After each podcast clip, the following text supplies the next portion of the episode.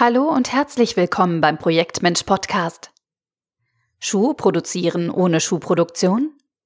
Digitalisierung verändert alles. Wirklich alles. Alles.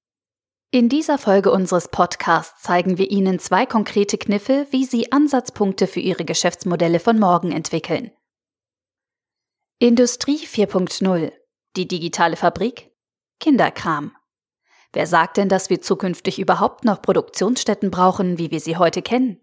Wenn von Digitalisierung die Rede ist, bewegen wir uns stets in gewohnten Bahnen.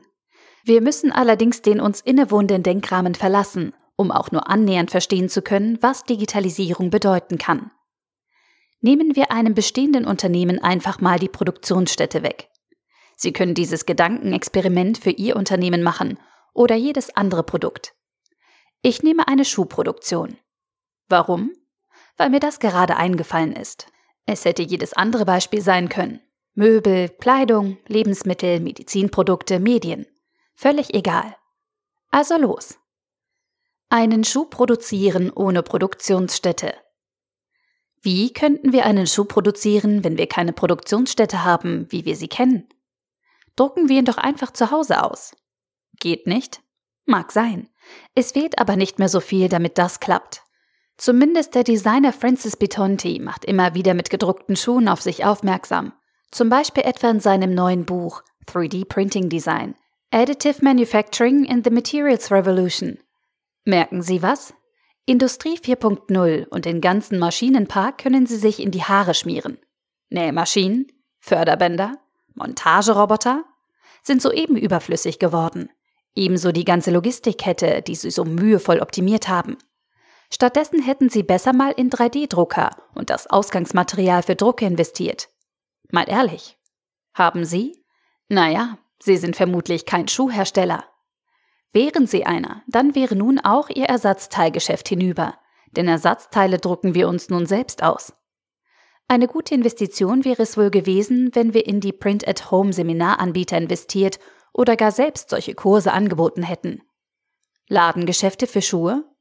Wozu? Vielleicht noch als Probierhäuser. Siehe dazu auch die Zukunft des Einzelhandels hier im Blog, die mehr Treffpunkt sind als Einkaufsstätte.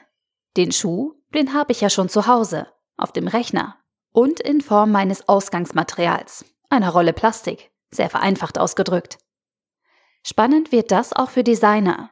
Verstehen die sich weiter als diejenigen, die Schuhe für ein Unternehmen entwerfen, könnte es ebenso eng werden mit deren Geschäftsmodell. Ergreifen Sie aber die Chance, denken um und verstehen sich als Softwarelieferanten, entwickeln einen Schuh-Design-Baukasten für Endanwender, dann entsteht plötzlich eine sehr gut skalierbare Einnahmequelle. Eine erste Stufe auf dem Weg dorthin könnte ein Online-Shop für druckfertige Schuhdesigns sein, in dem ich mir das passende Design gegen Entgelt herunterlade und ausdrucke. Geschäftsmodell radikal geändert. Unterm Strich habe ich gerade die Grundlagen eines neuen Geschäftsmodells entwickelt.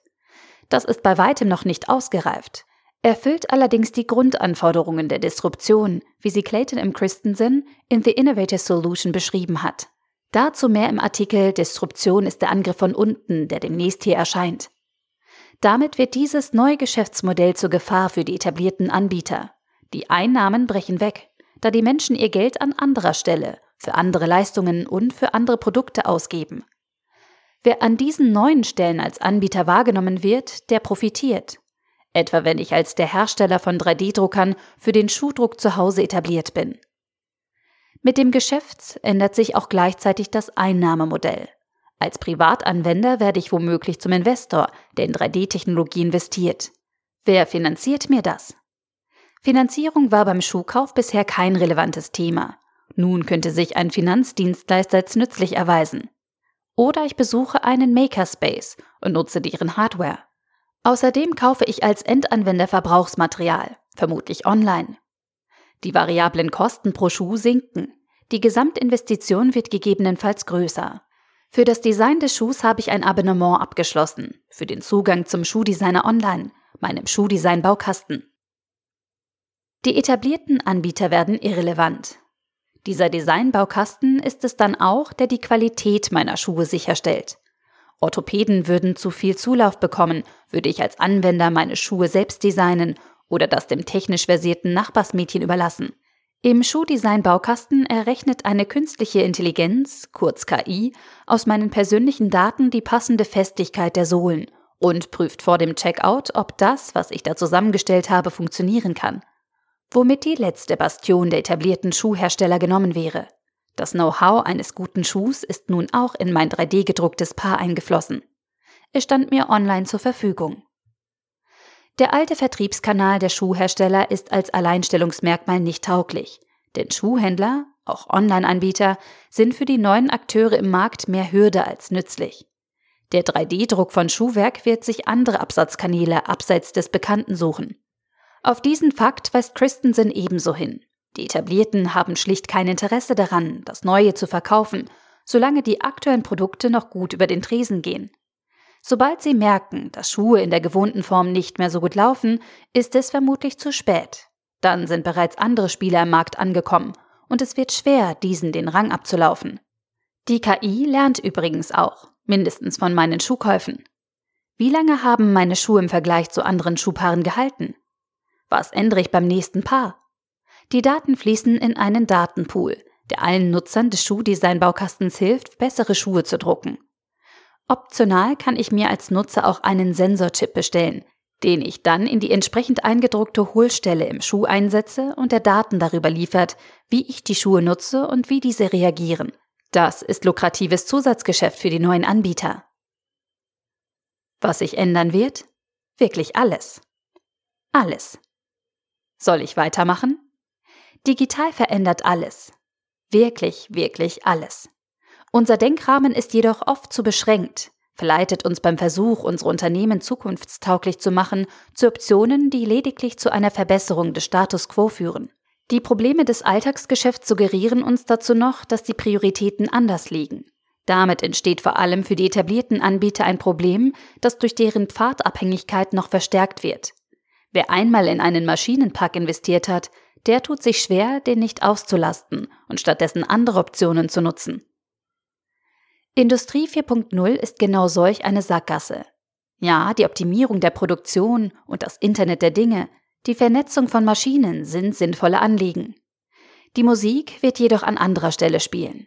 Die digitale Fabrik hilft uns nicht, wenn wir gar keine Fabrik mehr brauchen. Arbeiten Sie in einem solchen etablierten Unternehmen und wollen bei der Musik mitspielen? Dann müssen Sie dafür sorgen, dass der heutige Denkrahmen verlassen wird. Das gelingt nur am System vorbei. Auch dazu demnächst mehr hier im Blog. Zukünftige Geschäftsfelder. Echte Veränderung gelingt nur am System vorbei. Mit diesen zwei Kniffen schaffen Sie Ausgangspunkte für Geschäftsmodelle der Zukunft. Auf all das sind Sie bereits selbst gekommen? Dann gratuliere ich Ihnen. Sie sind einer von wenigen. Für alle anderen ein Blick in die Trickkiste. Was ich hier entwickelt habe, ist reproduzierbar für jede Branche, für jedes Produkt, für jeden Markt, für jede Zielgruppe. Damit schaffen sie Ausgangspunkte für ihre Geschäftsmodelle der Zukunft. Die lassen sich dann über Wachstumsprojekte Schritt für Schritt aufbauen. Agile Vorgehensmodelle helfen dabei. Welche Kniffe habe ich in meinem Schuhbeispiel verwendet, um aus einem beliebigen Produkt Ansätze für zukünftige Geschäftsmodelle zu entwickeln? Kniff 1. Vom Endprodukt oder noch besser, vom Problem des Endanwenders ausgehend denken. Zum einen habe ich vom Endprodukt her gedacht. Schuhe sind mein Endprodukt. Die muss man bisher kleben oder nähen. Wenn ich Hersteller von Nähmaschinen bin, habe ich die Nähmaschine im Blick und damit den Markt für Nähmaschinen. Dass unter meinen Kunden auch Abnehmer sind, die Schuhe herstellen, ist nur ein Aspekt von vielen. Wenn ich nur an den Markt für Nähmaschinen denke, beschränkt das meine Sicht zu sehr. Ich muss an das denken, was mit meinem Produkt produziert wird, welche Probleme damit gelöst werden, für den Endanwender. Ich bin in meinem Beispiel davon ausgegangen, dass ich als eben solcher Endanwender gerade neue Schuhe brauche. Also will ich dieses Problem lösen. Es ist allerdings Sonntag. Es regnet. Meine Schuhe haben ein Loch. Online bestellen würde zu lange dauern. Ladengeschäfte haben geschlossen. Was also könnte ich tun, um an Schuhe zu kommen? Ja, der Fall ist konstruiert.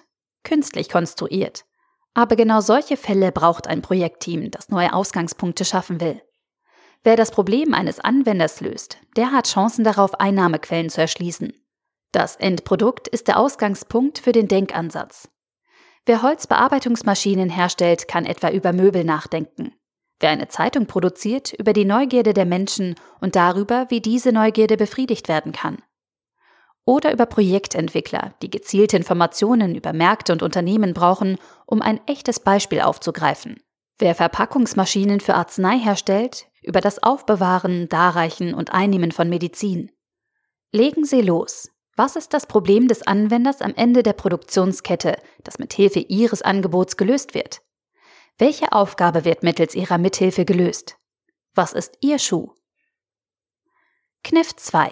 Einen wesentlichen Baustein der Wertschöpfungskette weglassen. Zum anderen habe ich quasi per Dekret angeordnet, dass es keine Produktionsstätte mehr geben soll. Ich habe einen elementaren Teil der Wertschöpfungskette mindestens geändert oder eine Änderung eingefordert. Also musste ich in meinem Beispiel die Herstellung anders organisieren. Wie könnte ich mein Endprodukt anders produzieren? Was wären alternative Herstellungsorte? Was alternative Herstellungsverfahren? Hier bleibt nicht aus, dass diejenigen, die sich mit der Entwicklung solcher Ausgangspunkte beschäftigen, sich an anderer Stelle mit aktuellen oft technologischen Entwicklungen auseinandersetzen. Hätte ich nichts vom 3D-Druck und dessen Möglichkeiten gewusst, wäre ich nicht auf die Idee gekommen, Schuhe zu Hause zu drucken. Ich hätte in meinem Beispiel auch die Logistik nehmen können oder den Vertrieb. Das hätte ebenfalls funktioniert jedoch vermutlich nicht ganz so gut. Gerade beim Stichwort Vertrieb haben wir inzwischen neue Denkrahmen, die uns jedoch wieder blockieren. Wir hätten uns sofort auf den Online-Vertrieb gestürzt und hätten vielleicht den nächsten Online-Shop erfunden. Echte Disruption, eine echte Innovation ist anders. Besser als mit dem Weglassen des Vertriebs wäre es uns vermutlich schon mit dem Verbot der Logistik in heutiger Form ergangen. Hätten wir auf die verzichtet, wären wir ebenso auf kreative Ansätze gekommen. Heute wird die Ware durch die Gegend gefahren, dabei wäre es leichter, die Daten durchs Netz zu schicken. Wobei es stets gilt, die gesamte Wertschöpfungskette anzuschauen, bis hin zum Auspacken, Verwenden durch den Benutzer und zur Entsorgung. Das hat weitere Auswirkungen, etwa auf Anbieter in der Kette, etwa die Hersteller von Transportkartons, Europaletten und Verpackungsmaschinen. Nun starten Sie Schritt 2. Wie würde man das Produkt herstellen, wenn es die Produktion nicht gäbe, wie sie es heute gibt? Was wären alternative Herstellungsformen, Orte, Verfahren? Was bedeutet das für Ihre heutigen Produkte? Worin sollten Sie Zeit, Gedanken und Geld investieren, um zukünftig gut aufgestellt zu sein? Ausgangspunkte sind, der Name sagt es, ein Anfang. Dass sich bei uns stets alles um Projekte dreht, ist für Sie als Hörer oder Leser des Projektmensch-Blogs nichts Neues, unterstelle ich. In diesem Kontext ist mein Artikel dann auch zu verstehen. Die Vielzahl der Projekte, die wir in Unternehmen erleben, bedienen den bestehenden Denkrahmen. Dann wird optimiert oder das bestehende Geschäftsmodell ins Digitale übertragen. Das wird aus meiner Sicht zukünftig nicht mehr genügen. Die Digitalisierung, die digitale Transformation verändert alles. Wirklich alles. Alles. Deshalb müssen sich die Ausgangspunkte für Projekte, für Innovation, für Wachstum ändern, Sie müssen sich radikaler von bestehenden Mustern lösen, um Entwicklungen rechtzeitig antizipieren zu können. Für Unternehmen, die das nicht schaffen, wage ich keine allzu positive Prognose. Ausgangspunkte sind der Anfang für echte Innovation, für Pionierprojekte. Was folgt, ist anspruchsvolle Arbeit. Da braucht es dann echte Komplizen und systematisches Vorgehen, um Zug um Zug aus gedachten Szenarien Realität werden zu lassen. Spannendere Projekte kann ich mir persönlich kaum vorstellen. Wie steht es um Ihre Ansatzpunkte für die Geschäftsmodelle von morgen? Ich lade Sie ein, mit mir solche Ausgangspunkte, solche Szenarien zu entwickeln und damit über Ihr Geschäft nachzudenken. Schreiben Sie mir an hz.projektmensch.com. Wer weiß, was daraus entstehen wird. Mit Projekten ist mehr möglich, als man ahnt. Ihr Holger Zimmermann, Geschäftsführer und Inhaber Projektmensch. Mit Projekten Wachstum schaffen. Mehr erfahren? www.projektmensch.com